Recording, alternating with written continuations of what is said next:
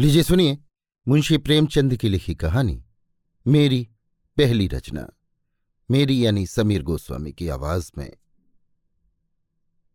उस वक्त मेरी उम्र कोई तेरह साल की रही होगी। हिंदी बिल्कुल न जानता था। उर्दू के उपन्यास पढ़ने लिखने का उन्माद था। मौलाना शरर, पंडित रतननाथ सरशार, मिर्ज़ा रुस्वा, मौलवी मोहम्मद अली हरदोई निवासी, उस वक्त के सर्वप्रिय उपन्यासकार थे। इनकी रचनाएँ जहाँ मिल जाती थीं, स्कूल की याद भूल जाती थी और पुस्तक समाप्त करके ही दम लेता था। उस जमाने में रेनाल्ड के उपन्यासों की धूम थी। उर्दू में उनके अनुवाद धड़ाधड़ निकल रहे थे और हाथों हाथ बिकते थे। मैं भी उनका आशिक था। स्वर्गीय हज़रत रियाज ने जो उर्दू के प्रसिद्ध कवि थे और जिनका हाल में देहांत हुआ था, रेनाल्ड की एक रचना का अनुवाद हरमसरा के नाम से किया था। उस जमाने में लखनऊ के साप्ताहिक अवध पंच के संपादक स्वर्गीय मौलाना सज्जाद हुसैन ने, जो हास्यरस के अमर कलाकार हैं, रेनाल्ड के दूसरे उपन्यास का अनुवाद धोखा या तिलस्मी फानूस के नाम से किया था। ये सारी पुस्तकें मैंने उसी जमाने में पढ़ी और पंडित रतननाथ सरशार से तो मुझे तृप्ति ही न होती थी। उनकी सारी रचनाएँ मैंने पढ़ डाली। उन दिनों मेरे पिता गोरखपुर में रहते थे और मैं भी गोरखपुर ही के मिशन स्कूल में आठवीं में पढ़ता था, जो तीसरा दर्जा कहलाता था। रेती पर एक बुक सेलर बुद्धिलाल नाम का रहता था। मैं उसकी दुकान पर जा बैठता था और उसके स्टॉक से उपन्यास ले लेकर पढ़ता था।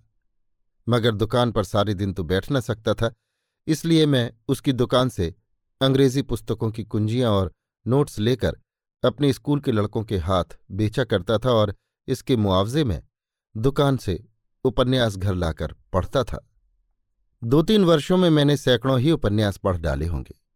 जब उपन्यासों का स्टॉक समाप्त हो गया तो मैंने नवल किशोर प्रेस से निकले हुए पुराणों के उर्दू अनुवाद भी पढ़े और तिलस्मी होशरूबा के कई भाग भी पढ़े इस वृहद तिलस्मी ग्रंथ के सत्रह भाग उस वक्त निकल चुके थे और एक एक भाग बड़े सुपर रायल के आकार के दो दो हज़ार पृष्ठों से कम न होगा। और इन सत्रह भागों के उपरांत उसी पुस्तक के अलग अलग प्रसंगों पर पच्चीसों भाग छप चुके थे। इनमें से भी मैंने पढ़े। जिसने इतने बड़े ग्रंथ की रचना की, उसकी कल्पना शक्ति कितनी प्रबल होगी, इसका केवल अनुमान किया जा सकता है।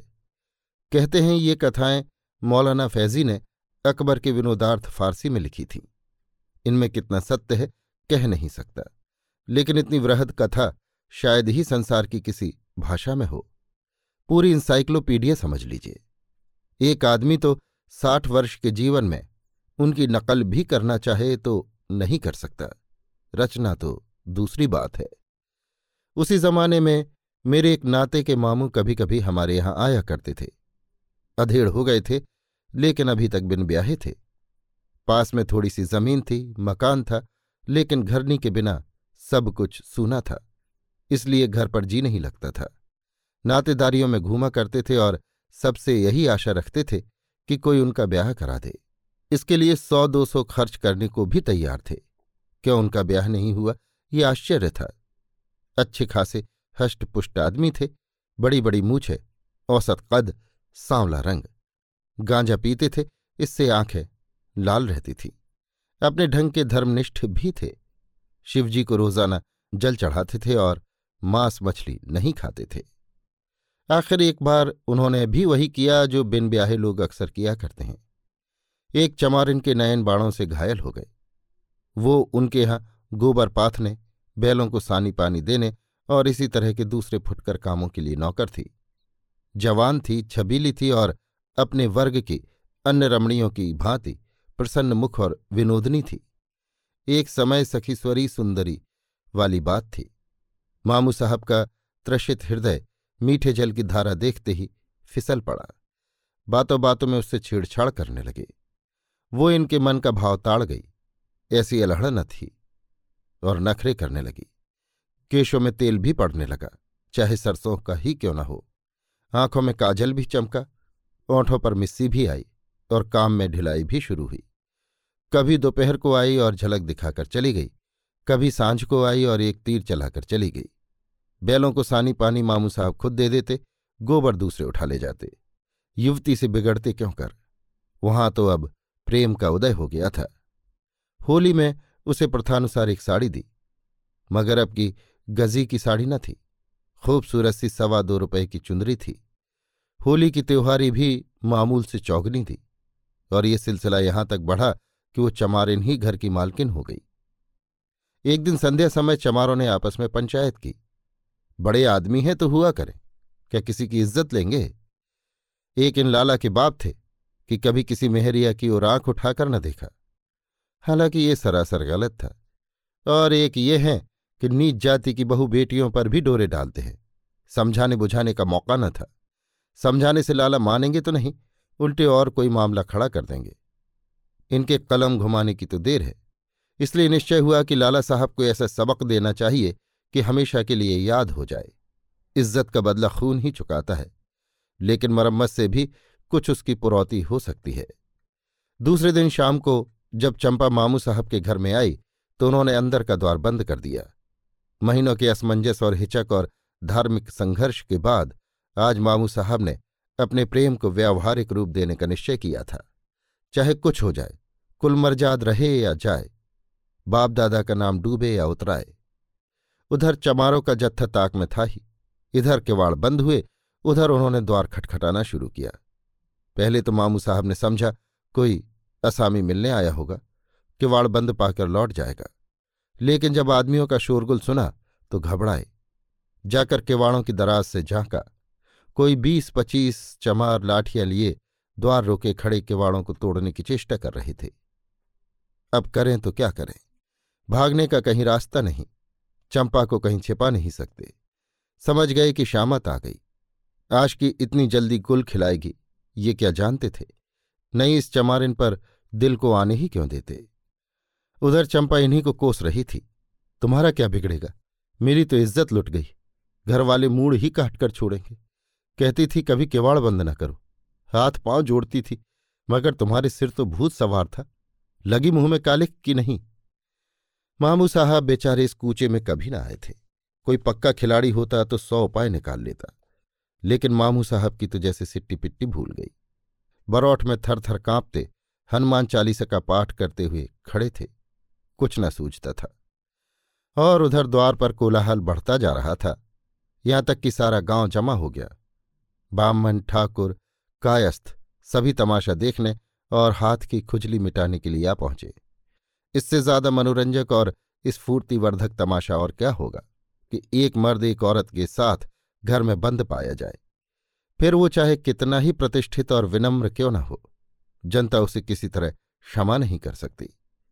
बढ़ाई बुलाया गया किवाड़ फाड़े गए और मामू साहब भूसे की कोठरी में छिपे हुए मिले। चंपा आँगन में खड़ी रो रही थी। द्वार खुलते ही भागी। कोई उससे नहीं बोला। मामू साहब भागकर कहाँ जाते? वो जानते थे, उनके लिए भागने का रास्ता नहीं है। मार खाने के लिए तैयार बैठे थे। मार पड़ने लगी और बेभाव की पड़ने लगी। जिसके हाथ जो कुछ लगा, जूता, छड़ी, छाता, लात, घूसा, सभी अस्त्र चले। यहाँ तक मामू साहब बेहोश हो गए और लोगों ने उन्हें मुर्दा समझकर छोड़ दिया। अब इतनी दुर्गति के बाद वो बच भी गए तो गाँव में नहीं रह सकते और उनकी ज़मीन पट्टेदारों के हाथ आएगी। इस दुर्घटना की खबर उड़ते उड़ते हमारे यहाँ भी पहुँची। मैंने भी उसका खूब आनंद उठाया। पिटते समय उनकी रूपरेखा कैसी रही होगी, इसकी कल्पना करके मुझे खूब हँसी आई। एक महीने तक तो वो हल्दी और गुड़ पीते रहे। जो ही चलने फिरने लायक हुए, हमारे यहाँ आए। यहाँ अपने गाँव वालों पर डाके का इस्तकासा दायर करना चाहते थे। अगर उन्होंने कुछ दीनता दिखाई होती तो शायद मुझे हमदर्दी हो जाती। लेकिन उनका वही दमखम था। मुझे खेलते या उपन्यास पढ़ते देखकर बिगड़ना और रोब जमाना और पिताजी से शिकायत करने की धमकी देना, ये अब मैं क्यों सहने लगा था? अब तो मेरे पास उन्हें नीचा दिखाने के लिए काफ़ी मसाला था। आखिर एक दिन मैंने ये सारी दुर्घटना एक नाटक के रूप में लिख डाली और अपने मित्रों को सुनाई। सब के सब खूब हंसे। मेरा साहस बढ़ा। मैंने उसे साफ़ साफ़ लिखकर वो कापी मामू साहब के सिराहने रख दी और स्कूल चला गया। दिल में कुछ डरता भी था, कुछ खुश भी था और कुछ घबराया हुआ भी था। सबसे बड़ा कुतूहल ये था कि ड्रामा पढ़कर मामू साहब क्या कहते हैं। स्कूल में जीना लगता था, दिल उधर ही टंगा हुआ था। छुट्टी होते ही घर चला गया, मगर द्वार के समीप आकर पाँव रुक गए। भय हुआ कहीं मामू साहब मुझे मार न बैठें। लेकिन इतना जानता था कि एक आध थप्पड़ से ज़्यादा मुझे मार न सकेंगे, क्योंकि मैं मार खाने वाले लड़कों में न था। मगर ये मामला क्या है? मामू साहब चारपाई पर नहीं है, जहाँ वो नित्य लेटे हुए मिलते हैं। क्या घर चले गए? आकर कमरा देखा तो वहाँ भी सन्नाटा। मामू साहब के जूते, कपड़े, गठरी सब लापता। अंदर जाकर पूछा, मालूम हुआ मामू साहब किसी ज़रूरी काम से घर चले गए? भोजन तक नहीं किया? मैंने बाहर आकर सारा कमरा छान मारा, मगर मेरा ड्रामा, मेरी वो पहली रचना, कहीं न मिली। मालूम नहीं मामू साहब ने उसे चिराग अली के सुपुर्द कर दिया या अपने साथ स्वर्ग ले गए। अभी आप सुन रहे थे मुंशी प्रेमचंद की लिखी कहानी, मेरी पहली रचना, मेरी यानी समीर गोस्वामी की आवाज़ में।